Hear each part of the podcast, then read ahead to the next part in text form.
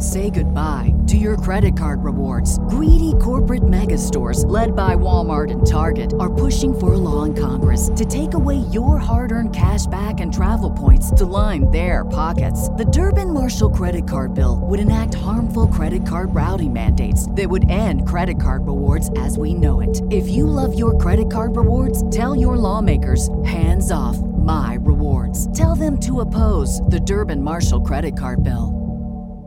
He had to stick to what they called quote unquote the girl formula, which means there had to be at least three women for Bond to seduce.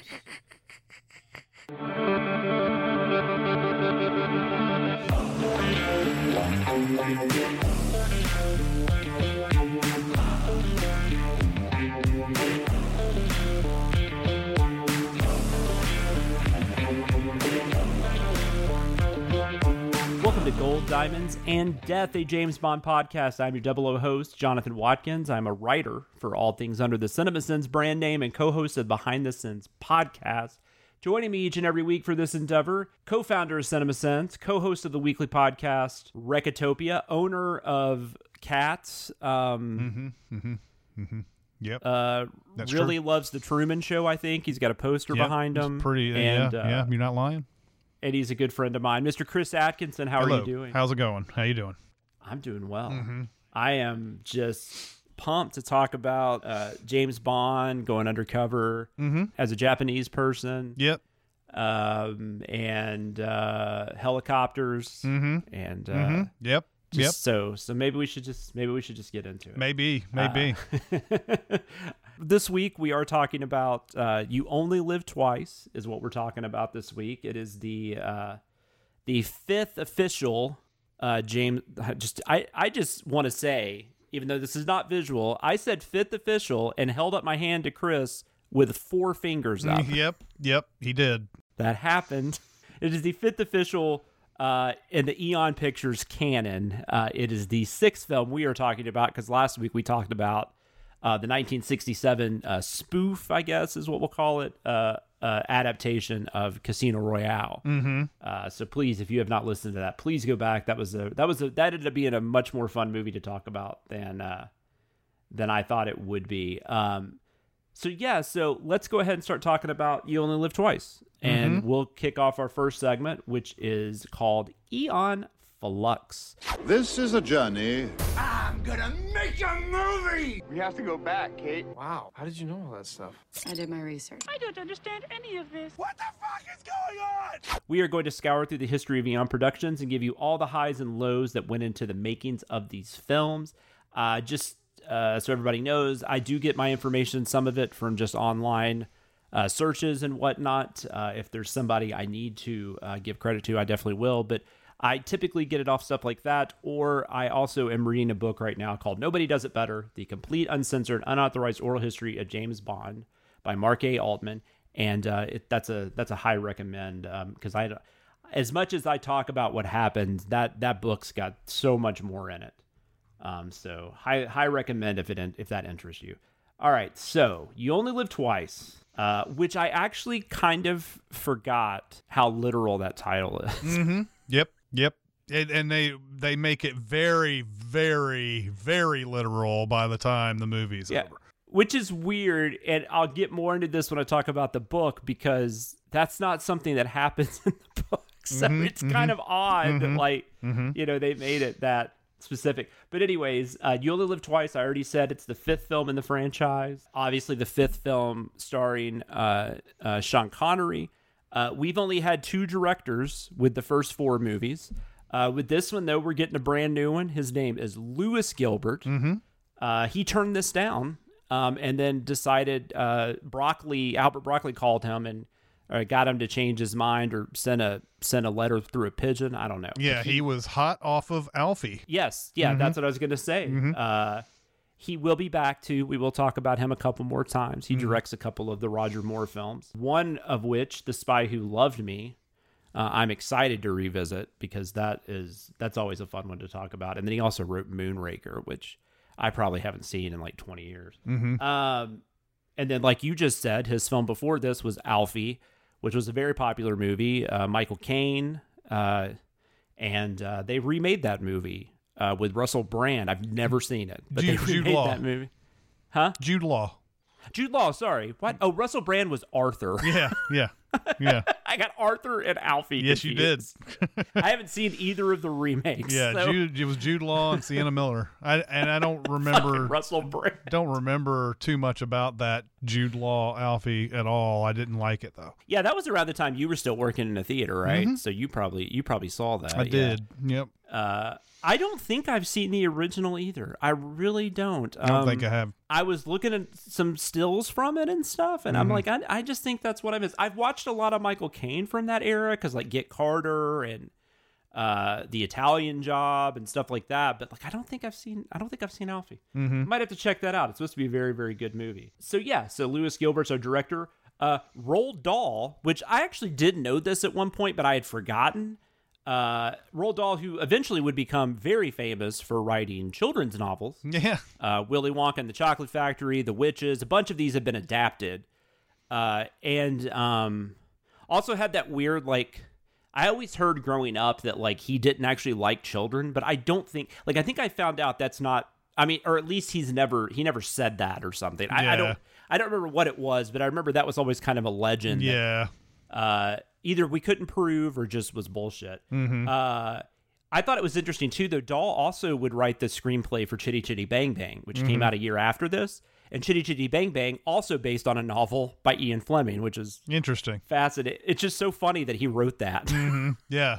I've never read Chitty Chitty Bang Bang. I don't think maybe I read it when I was younger. I don't remember if I did. I haven't seen that. I haven't seen that movie since I was a kid. But uh, uh, yeah, I just thought that was interesting. Uh, so you, these are the guys behind the scenes, uh, new people. Uh, I what's his name? Richard uh, Maybaum uh, was approached uh, to work on this one, but he was not available. He was working on a different film. I don't remember. I didn't see. I didn't write down which one it was, but he was not available. And then they did have a draft by. Um, hold on a second. They had a draft written by.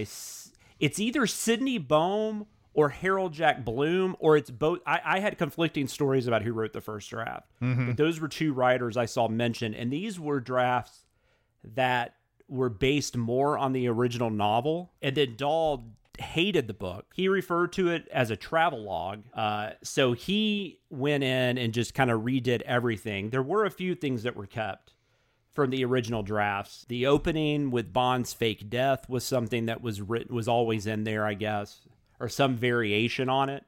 And the ninja attack. Mm-hmm. Um, yeah, there's ninjas in this movie, people. But regardless, uh, Roald Dahl ended up writing it. Lewis Gilbert directed it. It was released in the summer of 1967. It was a couple months after Casino Royale came out. Uh, it made 111 million worldwide. 43 of that was domestic, which is about double what Casino Royale made almost.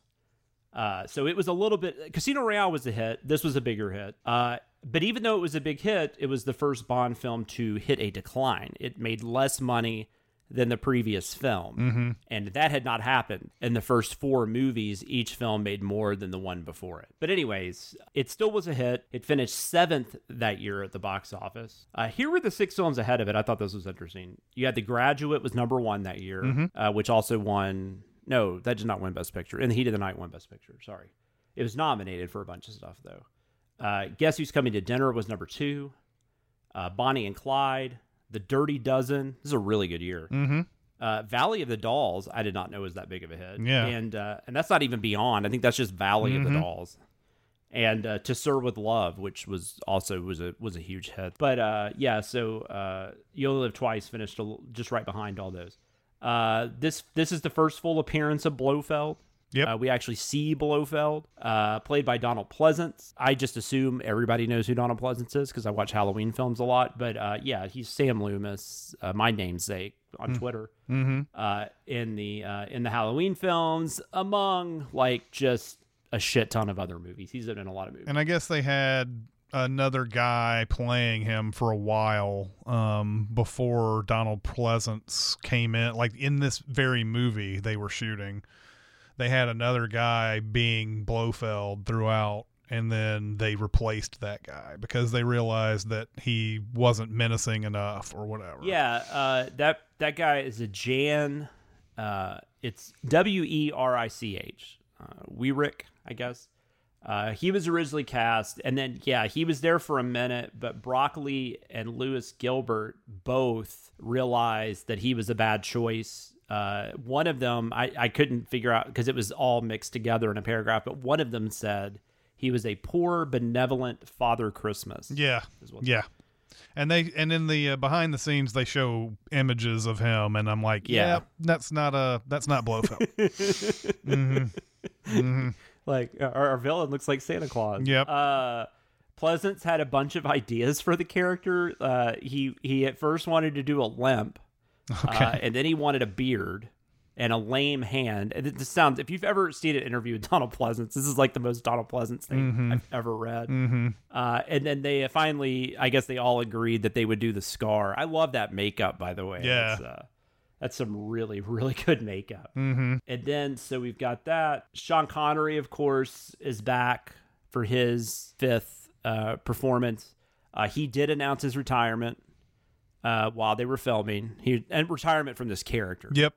And uh, he does obviously. We know he comes back. They do it. They're, we're going to talk about On Her Majesty Secret Service next week, which he's not in. But then he comes back for Diamonds Are Forever, and then of course he does come back eventually and do the non-canon uh, Never Say Never Again. So he still gets to play him a couple more times. But this is initially this was supposed to be the last. Yeah, they were at the end of his contract on this movie, and um, uh, they were actually worried they may not even get the movie started with uh, before his Yeah. contract was done. Uh, but they they got it in pretty quick. But but yeah, he he did the unusual thing of announcing while shooting that he was this was Yeah. gonna be the last time. Yeah. He was like uh, Bernie Mac. Uh, uh, retiring from baseball right after he got his 3000th hit, even though it was like, even Yep. though it was like halfway through the season. And just like like- Bernie Mac, he came back just for one more movie that totally wasn't worth it. Yeah, Mr. 3002. Mm-hmm. Uh, no, uh, but seriously, uh, yeah, and it's funny though because of all the adaptations Sean Connery wasn't in. It's crazy that he wasn't in on Her Majesty's Secret Service because I think for the third time in a row, that was supposed to be the next movie because it Mm-hmm. Yep. was supposed to be the next movie. Well, it's supposed to be the next movie after. Well, maybe it's the second because it was supposed to be the next movie after Goldfinger that they start. Yeah, it's definitely Goldfinger where they say "On Her Majesty's Secret Service." That's was- right. Yeah, although they may, I'm trying to, I'm trying to figure out if they've changed that for home video where they've they've corrected that. Uh, because I, don't, re- I don't remember that being at the end of Goldfinger, but maybe it was when I watched it Yeah. recently. But it was definitely at the end of the original print of Goldfinger that Yeah. that uh, On Her Majesty Secret Service was next. which they didn't do because they they didn't feel like they had time to go scout Switzerland and all that stuff. Even though they ended up shooting a scene in Thunderball in Switzerland, which is kind of funny.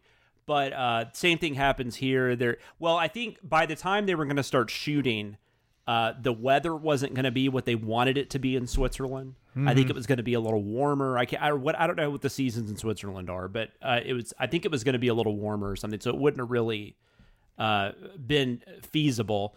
So once again, they're not doing On Her Majesty Secret Service, and they do You Only Live Twice.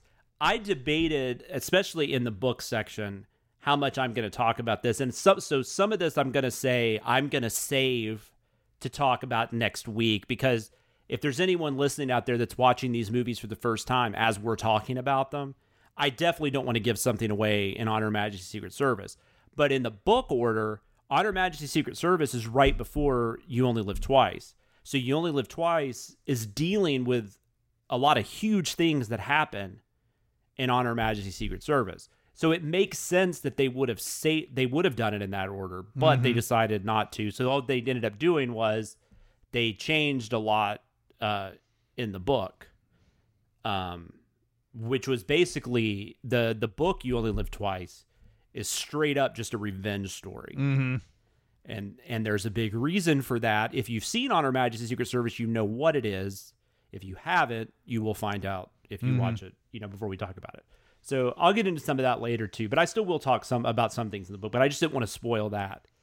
But that's the weirdest thing about them doing You Only Live Twice before they do On Her Majesty's Secret Service. Uh, the volcano set, which is uh, really well remembered, although I always think it's in Doctor No, but the one I remember is actually from this movie. Uh, it was originally supposed to be what they were calling a shore fortress. So they were looking like for a castle like Yep. by the sea. But because they actually shot this movie on location in Japan, uh, that was the thing that the Japanese don't do. They don't have like large houses uh, uh, right by the sea. I I don't I didn't really read into why, but that's just at least at that time that just wasn't a possibility. Mm-hmm. Uh, so they went with the volcano set, which probably maybe was the better idea anyways, because that set is really fun. Mm-hmm.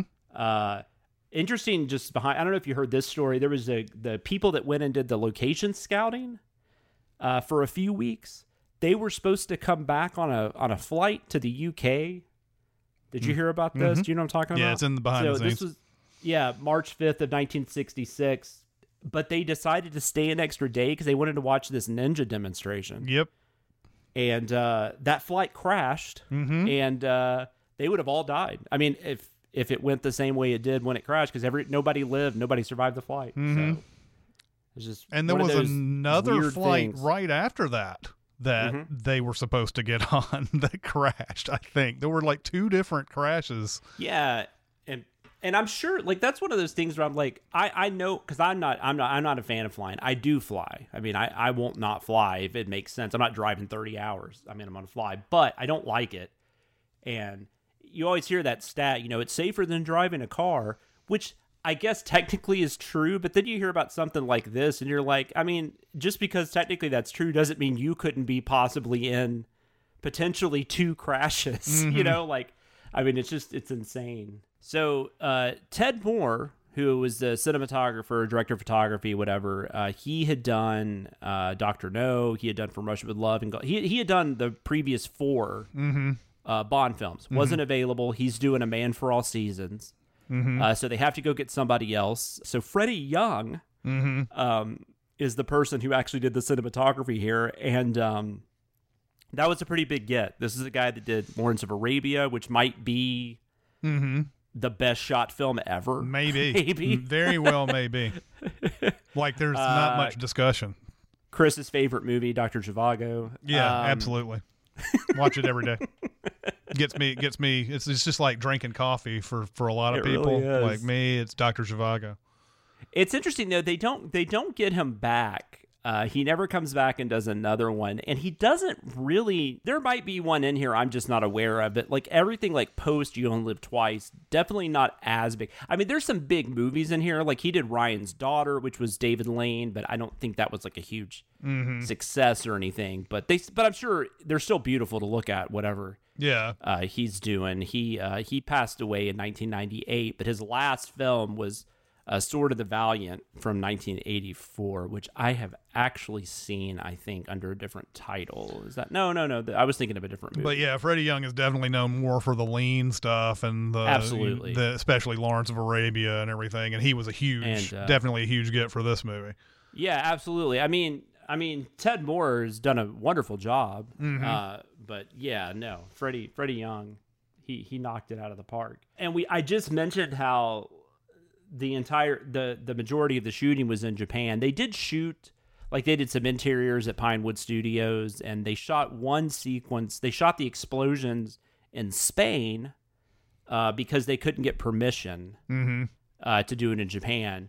Um, so, but the movie itself just takes place in Japan, which is interesting because usually with these, all the films up to now have several locations typically, mm-hmm. uh, multiple locations, whereas this one was just straight up in Japan. It's kind of like the really elaborate version of a bottle episode of a TV show in the James Bond franchise. Uh, Dahl was roll, going back to Roald Dahl. He was given like pretty much free reign on the script. Like they weren't making him stick to the novel, and they were kind of letting him do what he wanted. But I did find it interesting that apparently they did tell him he had to stick to what they called "quote unquote" the girl formula. Uh, which means there had to be at least three women for Bond to seduce. Uh, also, there had to be an ally and a henchwoman who both get killed. Like these are rules that they had for these movies, which just out of all the things you would make somebody put in, that seems like the least important, but that's what they were focused on. Yeah. Uh, it's crazy. At least they're at least they're finally uh, they finally stopped referring to uh, the uh, cre- in the credits continuity girl. They're just saying continuity now, so at least there's one step forward, I guess. yes. yes. Almost as ex- almost as big of a deal as women getting the right to vote was. It was the- very close to that. Yes. Oh man. Uh there was also a mention Roald Dahl said that he really got along with Lewis Gilbert. He said Lewis Gilbert was because he because Dahl actually wrote a few screenplays, like which I mm-hmm. don't know if a lot of people think of him for that since he's more known for the children's books. But Dahl said Gilbert was the only director he ever worked with that just shot what was on the page. Like he mm-hmm. didn't really uh, he didn't really want to change much. He would ask questions and stuff, or they would work on stuff together. Mm-hmm. But like, he pretty much was just like, "I want to shoot your script," and so Roald Dahl was like, loved him. Of course, I think as any writer probably would. And then uh, some of the other actors, real quick. Uh, Karin Dor plays Helga Brandt.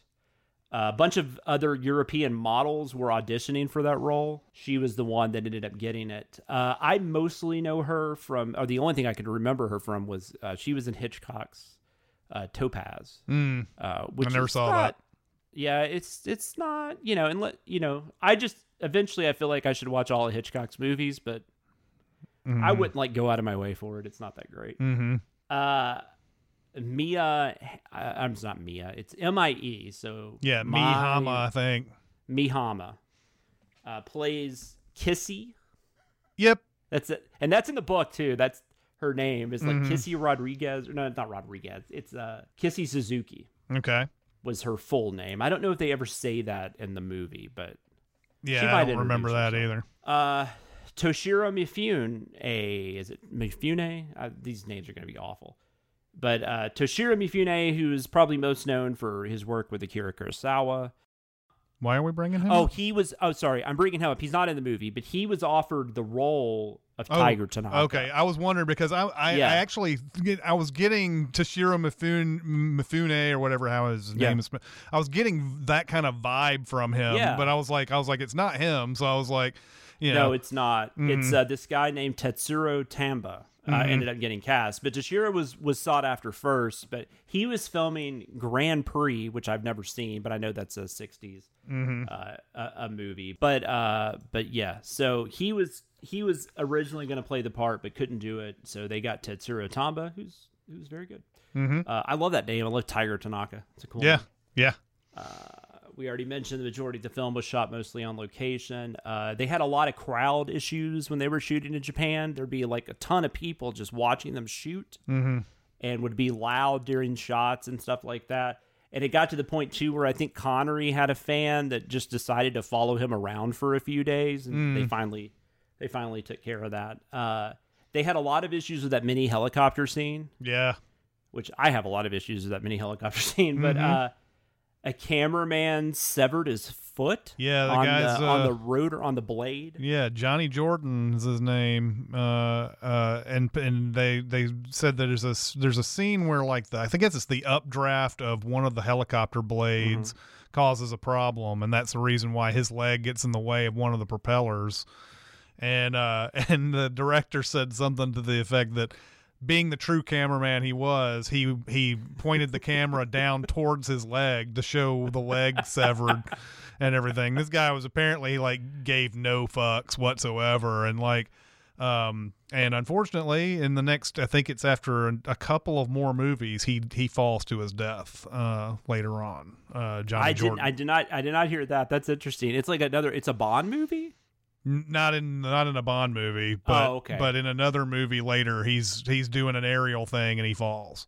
I did read he came back and was still. Yeah, he was still shooting movies after this. But they they so they they actually in Japan they reattached the foot. Mm-hmm. But then when he got back to the UK, they just amputated it again. Yeah, he was like, I don't. yeah. I'm in so much pain. Just go ahead and cut it off. And so he had a pro. But then it said he shot other movies with a using a prosthetic foot. But no, I, I didn't see that he died. uh, yeah, he died not after. too long after this. Unfortunately, That's failed well, his death. Clearly, yeah, clearly he wasn't really afraid of of, of doing anything. so Mhm. That's that's just fascinating. Uh, John Barry. Last couple things. John Barry's back to handle the music. Uh, Nancy Sinatra uh, sings the movie's theme song "You Only Live Twice," which, while not great, is so much better than Thunderball. Mm-hmm. Um, it it, it kind of becomes better because of that. Um, There was a different title song recorded by Julie Rogers, but it was cut. But they did keep two of the lines for the for the uh, in, in, for the for your eyes only song. They they kept two of the lines from that song. But uh, yeah, uh, review wise, this one was just kind of meh. Like nobody really, and like once again, like uh, and I, I think that's a lot of the. I, there's something about this movie that even w- when it works, it's not very. It's just not very memorable. Like it's just not one that I don't know. I don't know. It's and, but but but the reviews kind of hit that like where like it's okay, but it feels a little formulaic. That was kind of the main uh, thing with the reviews. It does have 73% on Rotten Tomatoes. Average review is 6.5 out of 10. So Mm-hmm. it has gained a little bit of reappreciation. Uh, IGN ranked it as the fourth best Bond film uh, a while back. Uh, Entertainment Weekly ranked it as the second best What? at one point. Yeah. What? What? And I think that was right before the Craig films came out, if I read that date right. I mean, Uh, look, there is a there is a thing about the Bond movies. There's not a high bar to clear on some of these, right? Like it makes sense that some of these movies Yeah. might sneak second all time, man. I know, mean, that's even rough. before the Craig, that's still Well, hhy. And I don't know if it was just one person or if it was a group of people that voted. I don't know how Mm-hmm. they did that because I thought that was interesting. Yeah. Uh, no, yeah, no, that that's ridiculously Mm-hmm. high. It's not the second best Sean Connery film, No. so, like Bond film, Not at So, Um, I mean, there might be arguments it's the third, but it's Mm-hmm. definitely not the 2nd Uh, I mean, if you're putting this ahead of, uh, um, from Russia with Love and Goldfinger, I, I just don't understand. no, it makes no sense. Uh, and this was also the last appearance of Peter Hunt uh, as as an editor uh, Mm. in, in, in in a Bond movie. So, uh, which I think he's kind of maybe underappreciated a little bit. Although I will say Thunderball could have used a lot more editing than it got, but uh, and maybe this one too. Um, I didn't even look at the time on this one though. Yeah, it's under it? two hours. Yeah, it's oh that's right. No, I do remember now. It's like right under two hours. It's like a hundred and like seventeen minutes or something, Mm-hmm. uh, which is like twenty minutes shorter than than Thunderball was. So good for you. You only live twice. Yeah. That'll be that'll that'll wrap up that segment, and we're kind of already talking about the movie a little bit. So let's go ahead and go into a review to a kill. I've got you in my sights. Get the fuck out of my sight before I demolish you. What we've got here is failure to communicate. There's no need to shout. I'm not shouting. Why don't you stop your whining and get on with it? I've heard this shit before. This is a segment where we give you our thoughts on whatever film we're discussing this week. This week we are discussing You Only Live Twice. Chris, what's kind of like your overall feelings towards You Only Live Twice? At the beginning of this movie, I was like, "Why do I hate this movie?" Because I remember watching it and and thinking, "Well, this was." N- I, I was like, "This was not one of the more stellar entries that I had ever watched before." And, I, and the first of it, I was like, "You know what? I'm kind of getting into this. This fake death at the beginning. There's the, you know, uh, you know, the sort of this undercover thing. I kind of like that." But then you realize the undercover stuff doesn't really factor very much. It's not it's not a big No. deal. Um they think he's dead, but there's not anything that Blofeld does in the movie that he wouldn't have done if Bond was still alive. Like mm-hmm. you like that it feels like when you have a fake death at the beginning, you should have that be something where like, oh, Blofeld would never try to pull this off with Bond still alive. But mm-hmm. he was already doing this with Bond alive, so I don't know because that's the very first scene of the movie is him mm-hmm. capturing that satellite and making it look like it was the Russians and all this. Um, it's also surprising to me plot wise because I think we all, we go all the way back to Doctor No. This was the exact same thing that Spectre tried to do in Doctor No, where they Yeah. tried to get the Russians and the Americans to fight, or was it the Russian and the British to fight? I can't remember, but. It, they don't sit there and think, oh, it could be Spectre. Like we should know Spectre is capable of this type Yeah, of stuff by now. But yet the Americans and the Russians are fighting over the possible. Like like like the Russians would put out a, a ship that says CCCP on it and go out and try to capture a satellite. I just I I you know that that stuff blew my mind. Speaking of which, going back to that, there is a lot of stuff in space in this movie. Mm-hmm. And it's interesting to me. Talk about like a movie that gets forgotten because everybody talks about Moonraker, which Moonraker came at Moonraker was made the way it was because of Star Wars. Yeah. So definitely that's an influence. And I don't think Star Wars was influenced by by You Only Live Twice. But You Only Live Twice, I just thought it was interesting that You Only Live Twice is almost as much of a space movie as Moonraker is. But nobody ever talks about it that way, which Mm-hmm. Yeah. is which is kind of interesting to me. That was that's the thing I always forget. I forget I've only seen this probably like three or four times in my whole life because this wasn't one I really remember being on a lot when I was younger. I'm sure I watched it at least once. And then, like I said, I know I watched it a few years ago, but like I, those might be the only two times I've ever seen it until now. Yeah. Um, but I for completely forgot about the space stuff. Uh, but yeah, I mean, our our basic, yeah, it's very similar to Doctor No in that in that regard, like what Blofeld's doing and everything. I mean, so the so uh, so there's that there's that part of it that I'm Yeah. that I, the, then the the the part where he must become Japanese like that's not even a factor in this movie. The only thing No. the only thing that they and it maybe it's so that th- there there's a real like time disparity thing here where I guess we're supposed to believe he's been living there for weeks or something like that, but no. Maybe. No, it, it, I'm getting to the thing here Oh. where it, we're supposed to think that he, he's supposed Yeah. to be there for weeks, I guess, undercover as a Japanese man. Mm-hmm. But he gets to the island and that funeral is happening right Mm-hmm. as they get to the island. And then they they have the whole thing where he's like, you know, hey, we're married, we're having a honeymoon, we should be sleeping together and all Yeah. that. And uh and she's like, "No, no, this is all business." And then the next morning, she's like, "Remember that funeral? That was uh that was some woman who went to a cave and and blah blah blah blah blah." And I was like, "Okay, so he's been Japanese for all of one day and then he's not Yeah. Japanese anymore."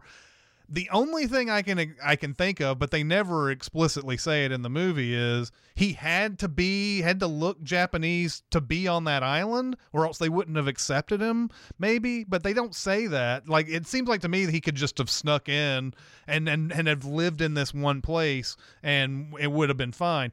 The further further thing that really makes no sense is that she's she's this woman, this uh, Kissy that he's married for one day um is is saying oh remember that funeral? The next morning i'm like why didn't you just say the fu- that she was caught outside this cave this mysterious cave as soon as you found out about that?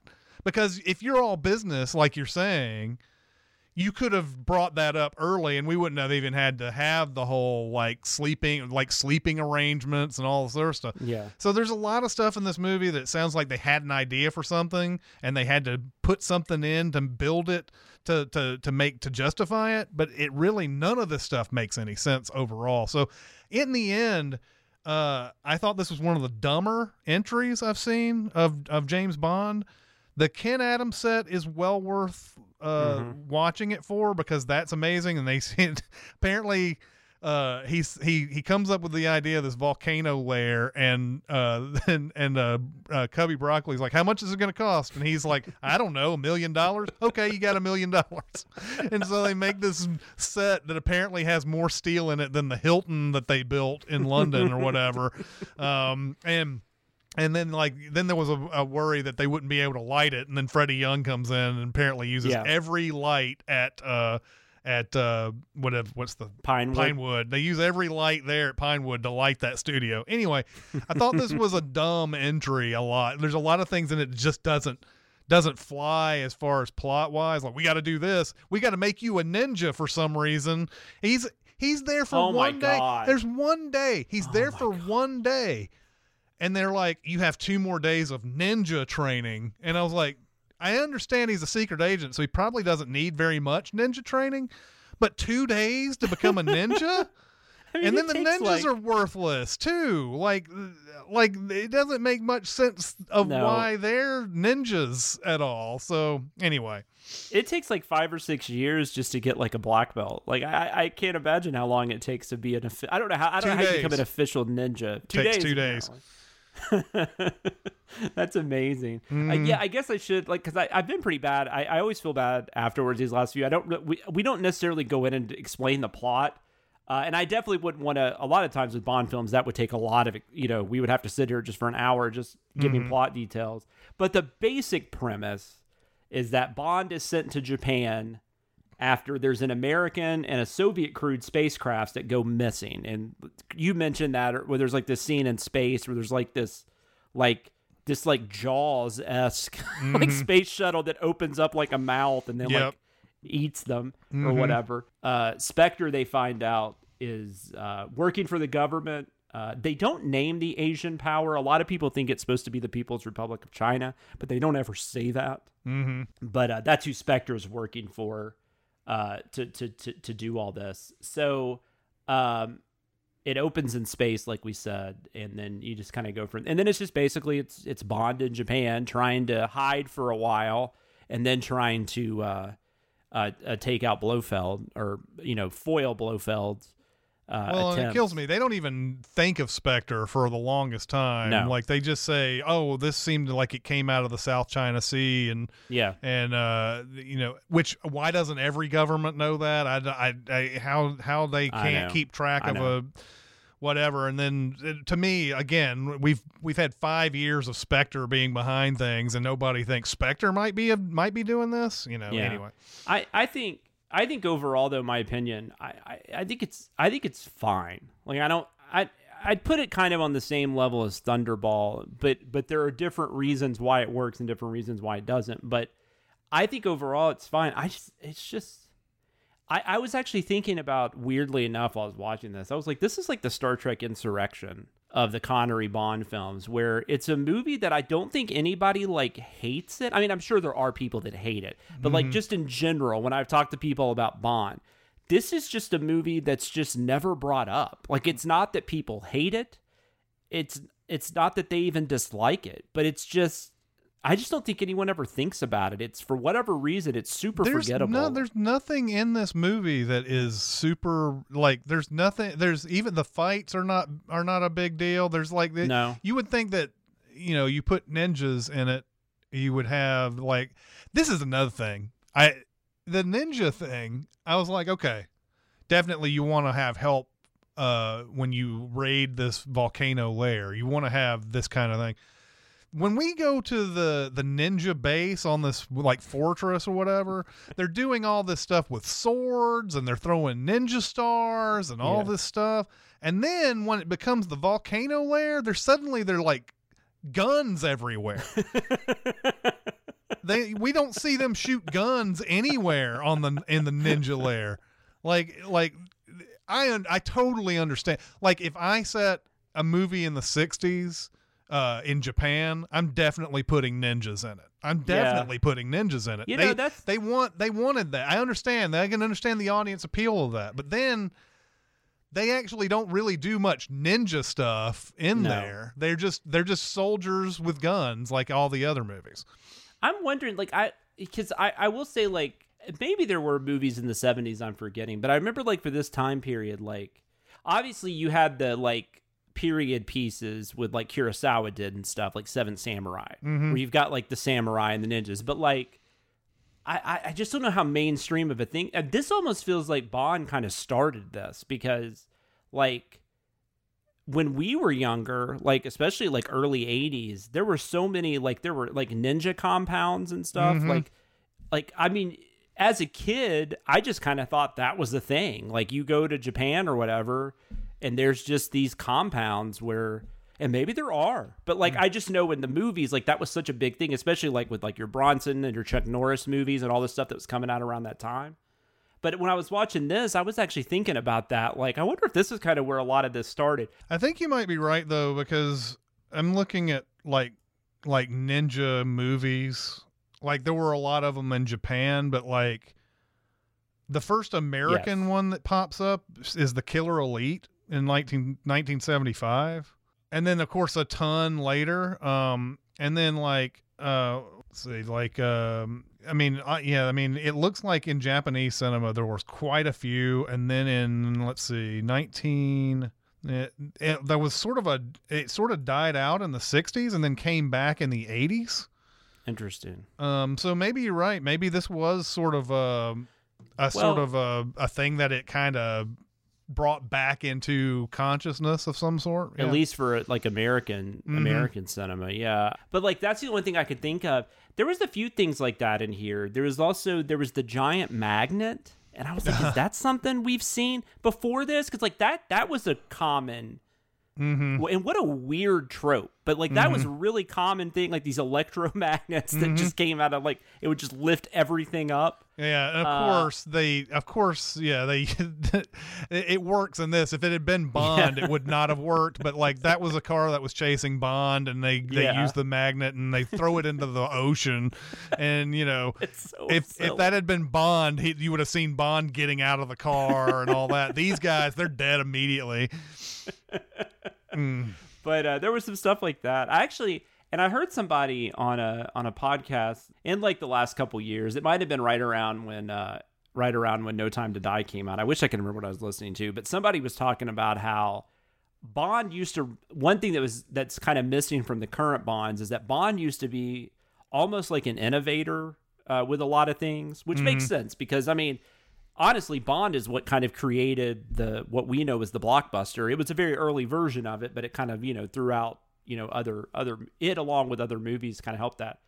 And i kind of got that impression watching this with like the magnet and the mm-hmm. ninjas and stuff. But then like even like as early as like the mid 70s though you're already getting to where bond is actually copying what's around it. Like you Yep. get the blaxploitation film and you get mm-hmm. the you get the star wars bond and stuff Yep. like that you get you know so i, I don't know. So I, I feel like that's one thing about these early movies it's a little stronger is because they are creating uh, a lot of the guidelines and a lot of the tropes and they're not trying to be other popular uh, things because there's nothing else out there like this right? But then you get to like you know the craig films and they're doing like you know they're doing like uh, jason bourne kind of stuff and and even like dalton i've i've heard that like uh, license to kill uh, I've heard people refer to as like if what if Joel Silver produced a Bond film? you know? Sure. Yeah, I mean those those two Daltons are so Yeah. 80s. They're 80s, yeah. Just Drugs. so yeah. yeah, just like Miami Vice and drugs, and just Mm-hmm. that's, that's just how they feel. Yeah, no, so I agree. So that that was interesting to me. Um, I love Pleasence, love Donald Pleasence, Mhm. But that's not that odd. I mean, he's always, but he's Yep. just so just.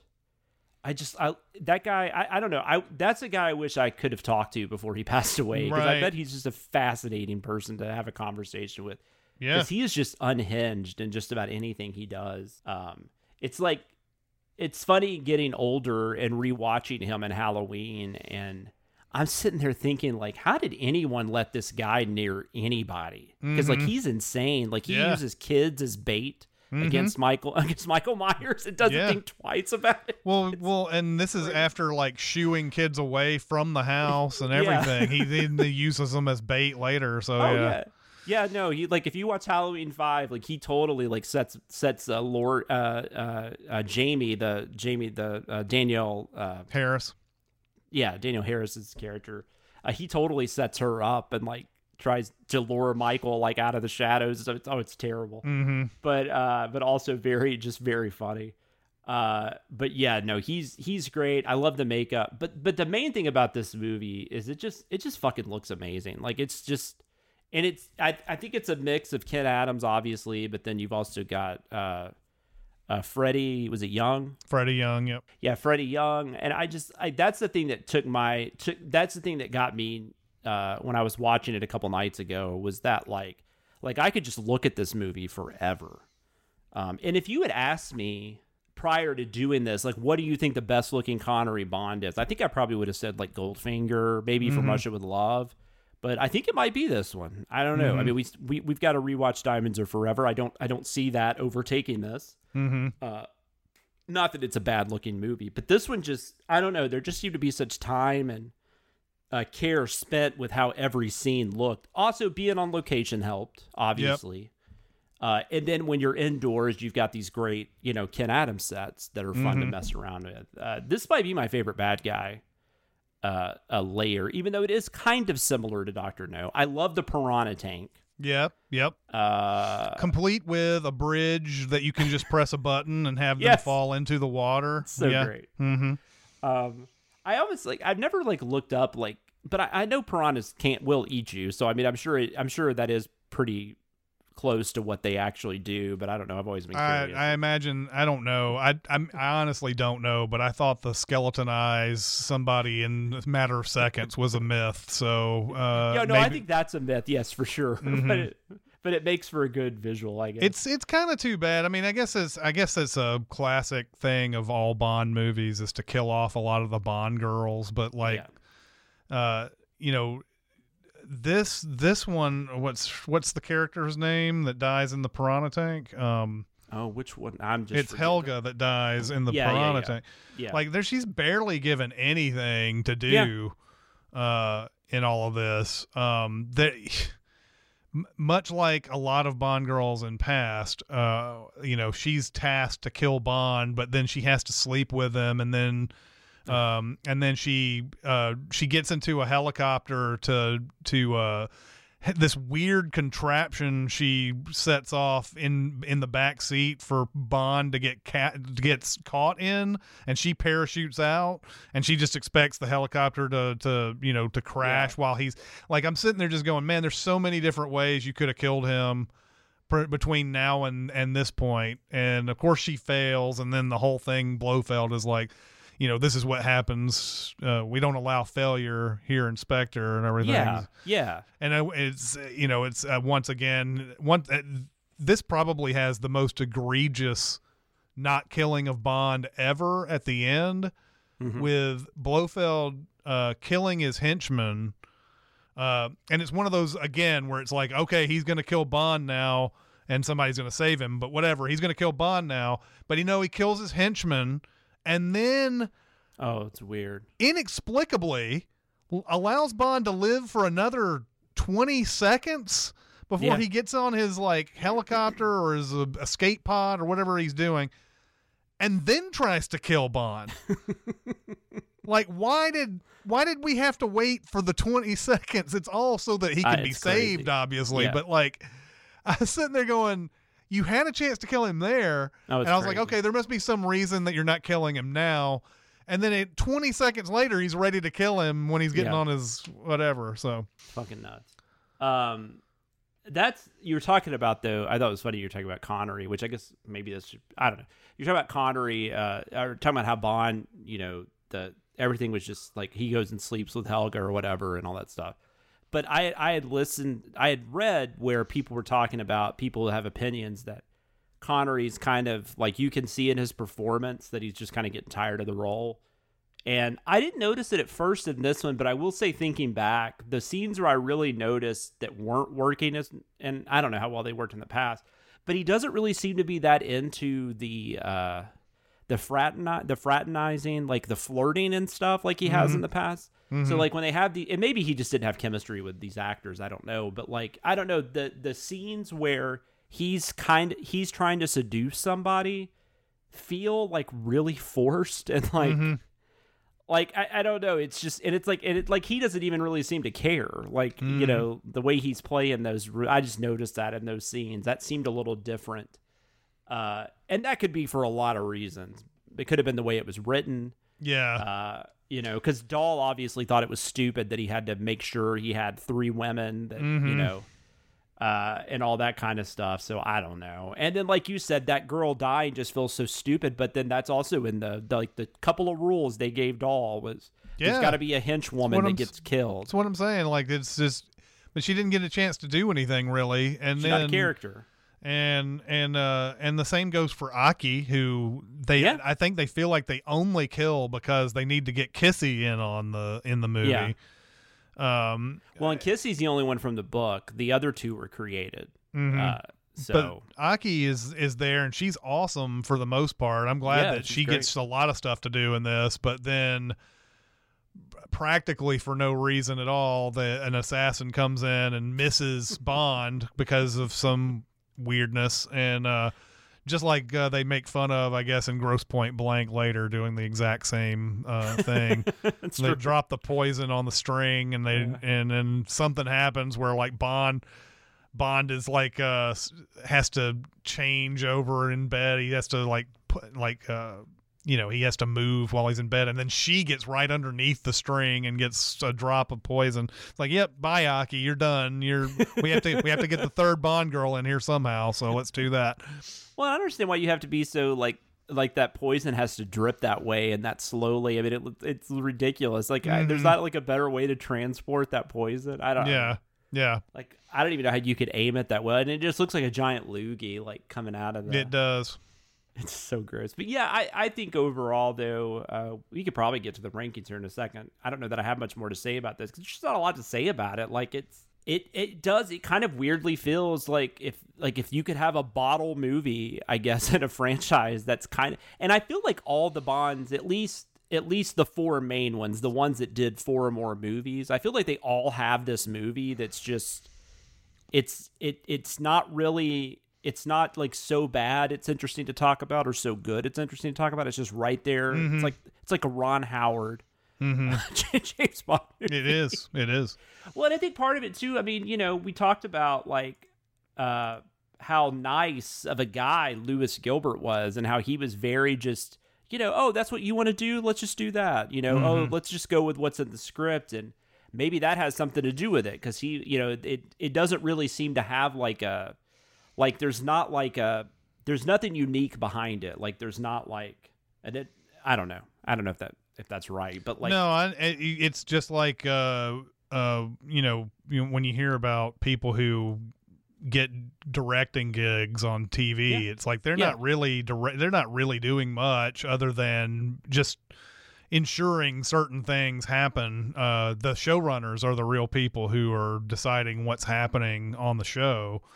So they can get any they can get any director a lot of times. I mean, direct there are some directors who have over the years gotten a lot of uh, credit for how a show looks a lot of Mm-hmm. times or if they they're like a particularly good action director they're like okay this guy do, does a really good job with Mm-hmm. the action and so forth but most of the time on tv series and things like that it's like it's not really them in charge of very much and i get the sense that after four bonds that Yeah. they're the, the the director is kind of there to just ensure what the producers want And and that's it honestly that that really might be the case moving forward because i you know like that's director is just not something i think about you know with the No. bond movies i mean and the producers and and that's why that's partly why like there are reasons we've never gotten like a steven spielberg bond movie or a Mhm. quentin tarantino bond movie because there's no way that they would get the control they normally have because the you know the Broccoli's and uh, Saltzmans and whatnot you know they really they're the ones that control this franchise. mm-hmm. Uh, it's not it's not the director. So In- I think in that's one thing. I'm not even Bond sure films. if I'm not even sure if directors even become a factor in this until maybe Martin Campbell maybe uh, comes up because that's that's sort of like he's the one who's sort of uh, credited for getting Bond back to Bond with Goldeneye, and then he's also the Yeah. director on uh, Casino Royale as well that's true. That's true. and and so it's the he's sort of given credit for kind of like revamping uh and everything but uh i don't know i mean when you look at the if you look at a director's work outside of bond like how much of that is is just i don't know how much of that is him that's in the movie Exactly because I remember like you know Sam Mendes when he did did he do Skyfall? yeah I remember when that had came up, people were were giving him credit. We're talking about like, oh yeah, Sam Mendes brings a little more visual flair, but but honestly, like I like I, it didn't seem any different to me than like other. I mean, like Mendes is a great director. I'm not. Mhm. I'm not. But I mean, but I wasn't like walking out of Skyfall going, wow, that was so Sam Mendes.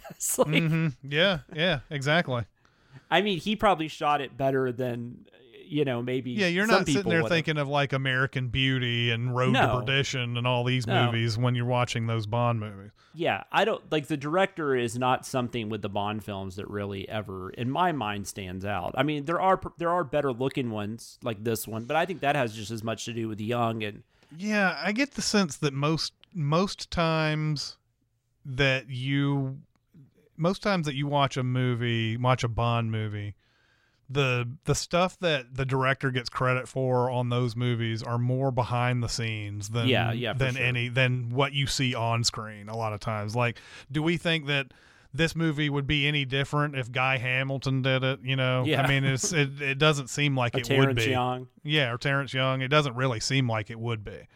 no. I mean, it, it could be some subtle things, but overall, it just looks like the same stuff that we've been seeing. So uh, so I, unless you have anything else to say, we can get into the rankings. we can do the rankings. All right, for our rankings, we are going to rank this film in five different categories. Our scale will be based on something that Bond holds dear and dear to his heart, as long as they are shaken and not stirred. So for each category, we will rank from one to five martinis, five being the best damn liquid that has ever passed your lips, one being the well liquor you had to settle for or were too drunk to care that night.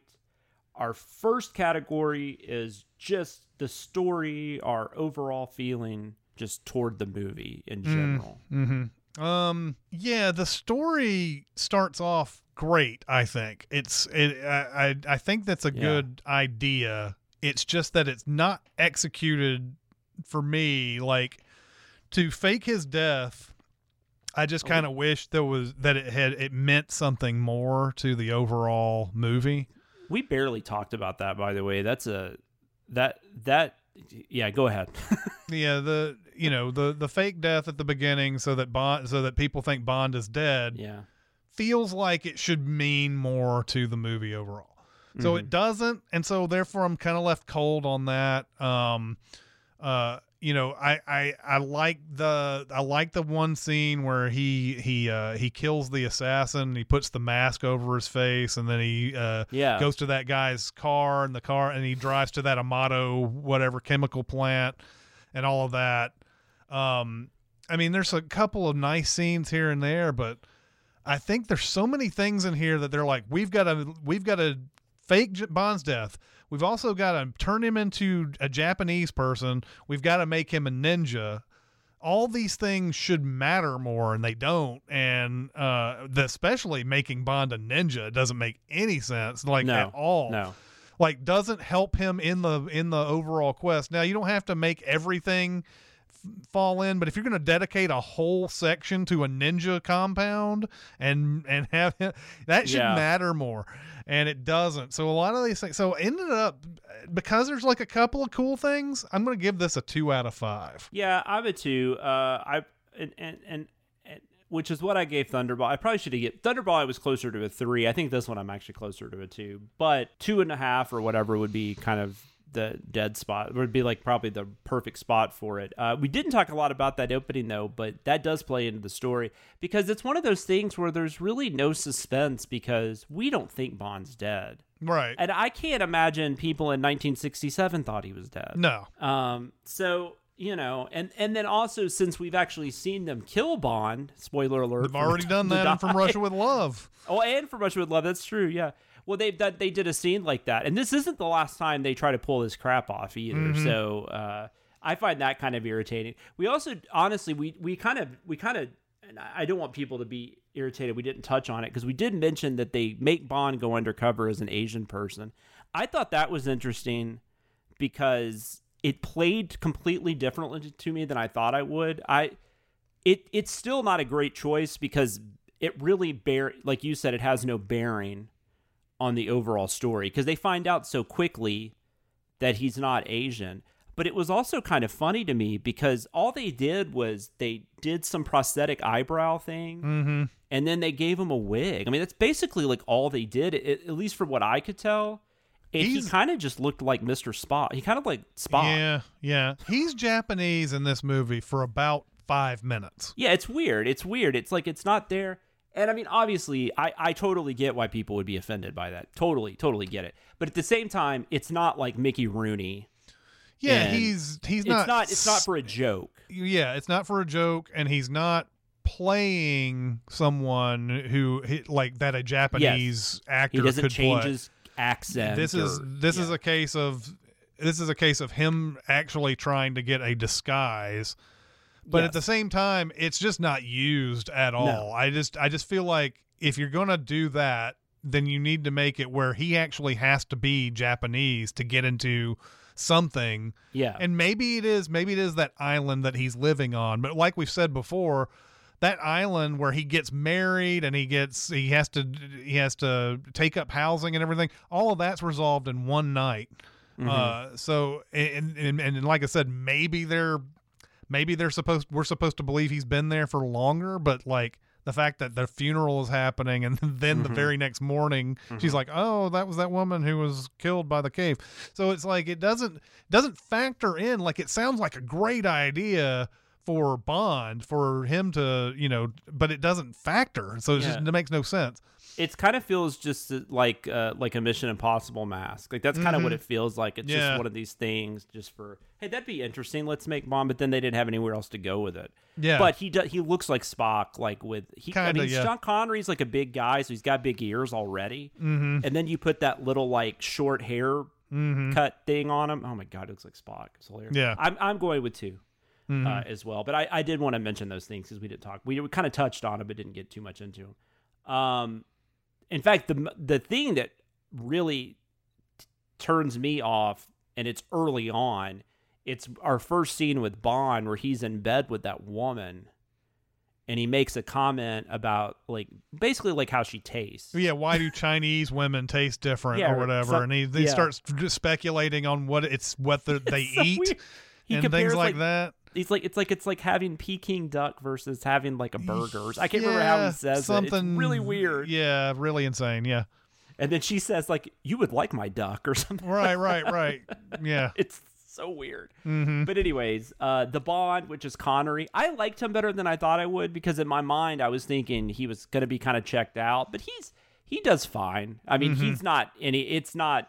I would. This doesn't stand out to me, but it's also not bad. It's still Sean Connery, so I I would give this a three. But it's Mm-hmm. A I'd- very borderline. I'd give him a three here, and I haven't I haven't really registered that he in the movies themselves he doesn't look like I don't feel like it looks like he's super bored. Maybe some people are reading that, Yeah. but I haven't gotten that yet. I mean, maybe he is. Maybe you know because behind the scenes he might have been bored. Yeah. That you're reading it on screen, but Yeah, probably. so far, so far, he seems about the same to me in all of these.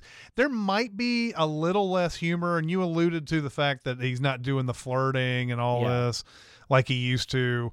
Uh, he's not doing as many like one-liner jokes. There's one really bad one-liner in here. I can't. Rem- I didn't even remember what it was, but I was like, yeah, that's pretty basic. Um, uh, but he's not doing a lot of that, and they're and and all the stuff that they did in the earlier ones with the hat gag, they do that in this one as well because there's the secret submarine that he gets on, and he throws Yeah, yeah, his yeah. he throws his navy cap on it. They do the hat gag on this. But there's not as much, you know, like Moneypenny stuff in this, and there's not like, you no, know, that's like two movies in a row too. Where yeah. like- so so if there's anything to be read about it, I would say that they've they've cut out a lot of the silliness, I Mm-hmm. guess, and they've and it, and it seems like more serious, and it seems like he's not having as much fun because the movie itself is not as much fun. So No. maybe that's what it is. No. Well, it's it's which I'll talk about this in the book. It's a pretty like it's probably uh, of the ones I've read so far, it's the darkest. Uh, which I wouldn't say this is the darkest movie, but the book is really dark because he's just he's kind of unhinged and just wants revenge, and it's just it's really it's not like uh, it's not like a rah rah save the day, you know, England kind of thing. It's more it's more dour and sad and depressing and anyways uh so I, I think even with the movie trying to change things maybe they didn't really change the character. So you've almost got like this kind of more brooding bond but he's not in a situation where he should be i don't know. There's all kinds of possibilities. Uh so the villain and slash henchman i mean the villain is blofeld I I I mean Pleasence might be my favorite thing about the movie and might even be one of the main reasons I would recommend it outside of just how visually Mhm. appealing it is. Mm-hmm. But I'm still can't really go above a 3 just because of they he's just so limited um Mhm. in, in what he can do. So Yeah, like don't be fooled by the fact that we finally get to see his face and all that. And this Yeah. And this his plan in this movie is awful. um uh, as much as I like Donald Pleasence and as much as I like Blofeld and Yeah, and no, the whole terrible. thing, like none of this make like other than the piranha pool and all that, Yeah. that's there's not much to to to go on. And the henchman, like we talked about, Helga in this, uh, doesn't have very much to do other No. than stupidly try to kill him after sleeping with him. Um, and the and the other guy that Well- uh, that he uses Amato, I believe is is that his name? I can't remember what it is. Um, that guy doesn't right. have much to do. Uh, But yeah, well, it- Helga's a good point too because we had like such a badass female uh hinge person. it's in- Osato. I said Amato. Yeah, it's Osato. But we had such a Um, badass hinge person in uh, Thunderball. Like that was one of the Mm-hmm. best things about Thunderball, and, and nothing against Helga and the actress, but it's just not. I don't know. It just I just, I like just, much. I just, I don't know if it's, it's probably just the modern day sensibility. I just, I get tired of these women who are like, I want to fuck Bond, but then I'm going to kill him later. Like Yeah. that's, it. Like just can, can we just not have, can we just have somebody who kills him and wants to kill him right off the bat? And I understand you have to save him. You can't kill Bond for real, Exactly. but, but you, can we do something other than that? All right, so next is the gadget slash gizmos. I thought this was probably the most interesting batch of those so far. I loved the cigarette gun. Yeah. Mm-hmm. Uh, I, I well maybe it's not the best, but like I don't know. I just really like the cigarette gun. The, the Mm-hmm. I guess the, I guess you count the helicopter, which in theory is the kind of fun. Mm-hmm. But I just don't really get that scene. But Like, there's just- not much. Also, there's not much that they do with the helicopter. I mean, he uses the flamethrower and uh, Yeah. and and he there's like four other weapons, but I don't think he uses nearly all of them. That, that was a dangerous scene to film, and That's what I was know. gonna say. Then you find out how dangerous it was, and that really takes kind of some of it away too. And Mm-hmm. like, you're just like, I don't know, that was worth it. But it's just one of those things too, where it's like somebody clearly just like, hey, it'd be really cool to have like a small helicopter. It has nothing to do with anything. It, it Mm-hmm. Doesn't even even make a, whole lot of sense why he has it. There's even a point where uh, uh, the guy, his handler, like, I'll give you my own helicopter, and and and they're like, so nah, no, no, we've got the small one. We brought in Q for this very looks- purpose. He looks so ridiculous in it too because he's Yeah. so big. right like i understand like i can understand if the if the small helicopter in some ways was hard to see on radar or something like that but there's instantly four helicopters on him as he's going around that volcano so that So so, there's really no point in it being a small one So I ended up going with a two on this one. I, I almost kind of want to get rid of this. We might get rid of this category because I don't think it's as interesting as I thought it was no no the gadgets i think get good later I think maybe so. Yeah, they get a little better. I mean, yeah they're, i they're would probably silly. give it a two as well And then the song, uh, which is "You Only Live Twice" by uh, uh, uh, Nancy Sinatra, is Mm-hmm. Yep. doing the uh, the vocals. Who's Mhm. that's Frank Sinatra's daughter, right? think so Sister, daughter? I think it's his daughter.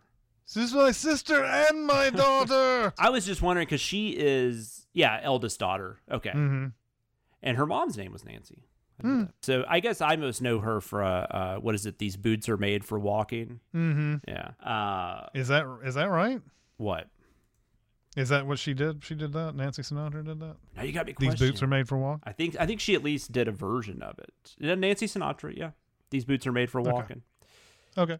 Yeah, and then Jessica Simpson, of course, covered it in Dukes of Mhm. Hazard. So Yep. you know, Yeah, she did. Notably, yes.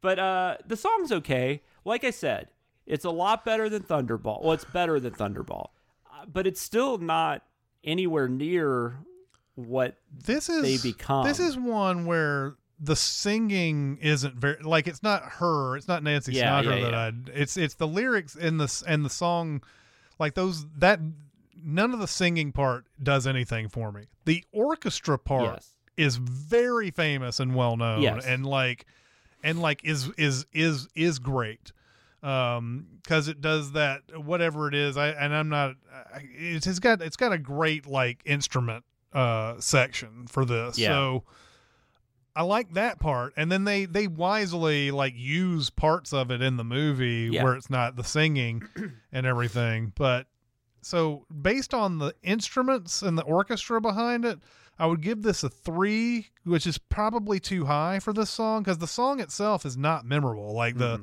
you know the lyrics and everything like that if you just give me the or, the instrum, instrumental of this i'm i'm down so I agree. I agree. I am.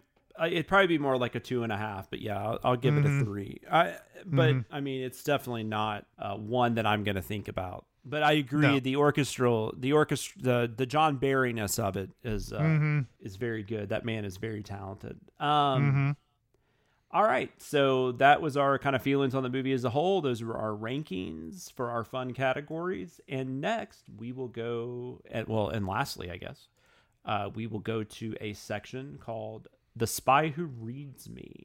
Reading is one of my very favorite things to do. Whoa! I'm not reading that crap. Summarize it in one word. Now you want to talk about reading? Let's talk about reading. How can you read this? There's no pictures. Citizens might have taught you that the book doesn't matter, but for this segment, we're willing to concede it at least kind of does. We are going to give you the nitty gritty on what is similar to what you saw on the screen, what is different, and there will be plenty of what the hell was Ian Fleming smoking when he wrote this. Uh, pretty much nothing is the same. This this is the 1st mm-hmm. book where they took the title, they used the setting, but then they could they didn't really do much else and they really couldn't because and like i said i'm gonna have to get a little more i'll get more into detail about this next week when we talk about On Her Majesty's Secret Service. But because this book followed On Her Majesty's Secret Service there is something that happens at the end of On Her Majesty's Secret Service that greatly affects bond. And so in this book that's what you're dealing with. He's depressed. He's not really wanting to do anything. Uh, MI6 and especially M are tired of mm-hmm. him and are are are trying. I, and this is a confusing part of the book because I mean, it feel I feel like they could just fire him, but they're mm-hmm. trying to like they're trying to find like basically like almost like like just stick him somewhere where he can't really cause any trouble and maybe he'll get so tired of it he just quits on his own it's kind of one of those mm-hmm. things so they send him to japan which this ends up becoming a revenge mission because when he gets to japan uh, he's supposed to be gathering intel. So that that aspect of it is correct but there's nothing about space or anything like that. It's this uh it's this decoding apparatus called magic. Um, and uh, that he needs to go get some intel on. But when he gets to Japan, there's uh, the Japanese authorities say, while you're here, we need this person assassinated. and and he's like, yeah, I'm pretty pissed right now, so I'll just go kill somebody. Sure. Uh, and for him, and the character's name is Doctor Shatterhand. I I really want to know how long Fleming thought about that. Of course, Fleming probably wasn't feeling great at this point in his life because he he doesn't live much longer. Uh, Doctor Shatterhand ends up being Blofeld, and Blofeld has a lot to do with why James Bond is really upset. And so uh, James Bond, and I will go ahead and give the book away since we're talking about the book, but uh, Blofeld gets killed uh, in the book, and uh, it's uh, it's dark, man. Bond is just like strangling him for what feels like twenty four hours. and and and again you're not spoiling but this is based on what happens in on her majesty's secret service that th- he does Why this. he's so irritated, why he's just so distraught and just can't you know function. Um, and so he uh, he kills Blofeld. Uh, the only other thing I want to mention is there's this thing at the and I haven't read the book that follows this, which I think maybe is Octopussy. I can't remember, but uh, I'm really interested to see what they followed this up with. So towards the end of the book, like in the in the process of him killing Blofeld, he gets knocked on the head and he gets amnesia. So at the end Oh, of the okay. book, the book ends on him being a he thinks he's a farmer or something and he like he's like okay. he's basically going to stay back in Japan and just become a farmer cuz he can't remember anything anyways.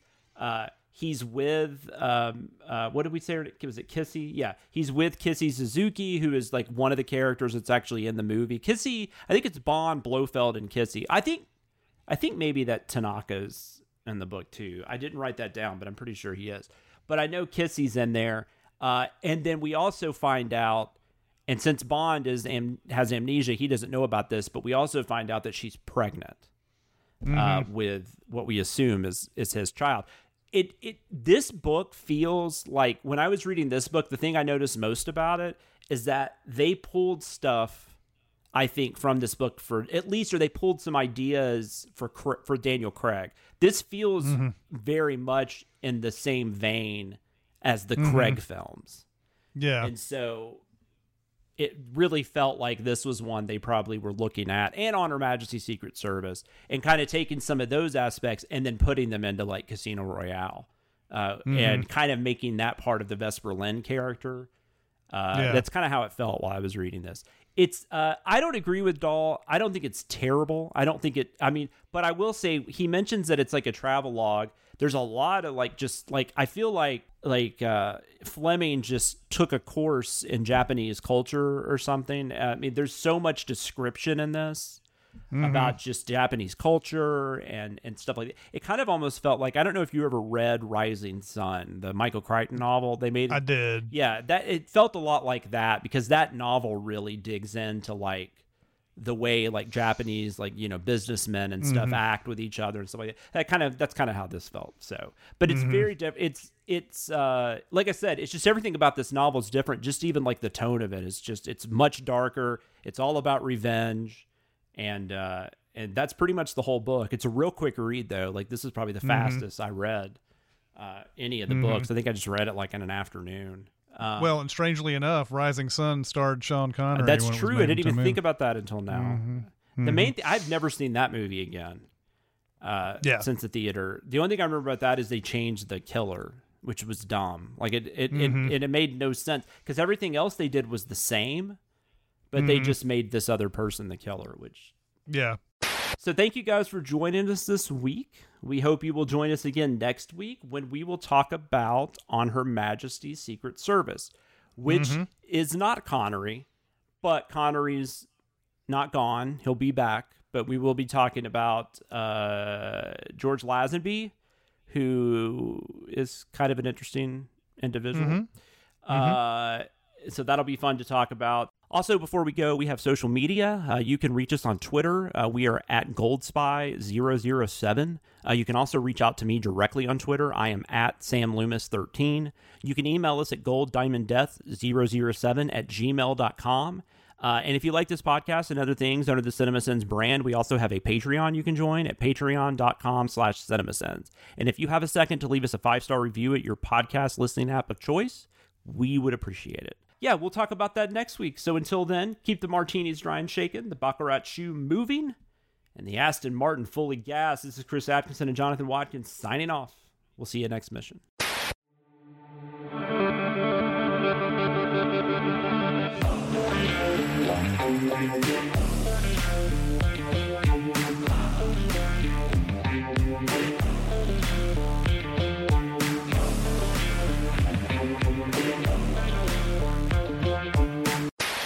Say goodbye to your credit card rewards. Greedy corporate mega stores, led by Walmart and Target, are pushing for a law in Congress to take away your hard earned cash back and travel points to line their pockets. The Durbin Marshall credit card bill would enact harmful credit card routing mandates that would end credit card rewards as we know it. If you love your credit card rewards, tell your lawmakers hands off my rewards. Tell them to oppose the Durbin Marshall credit card bill.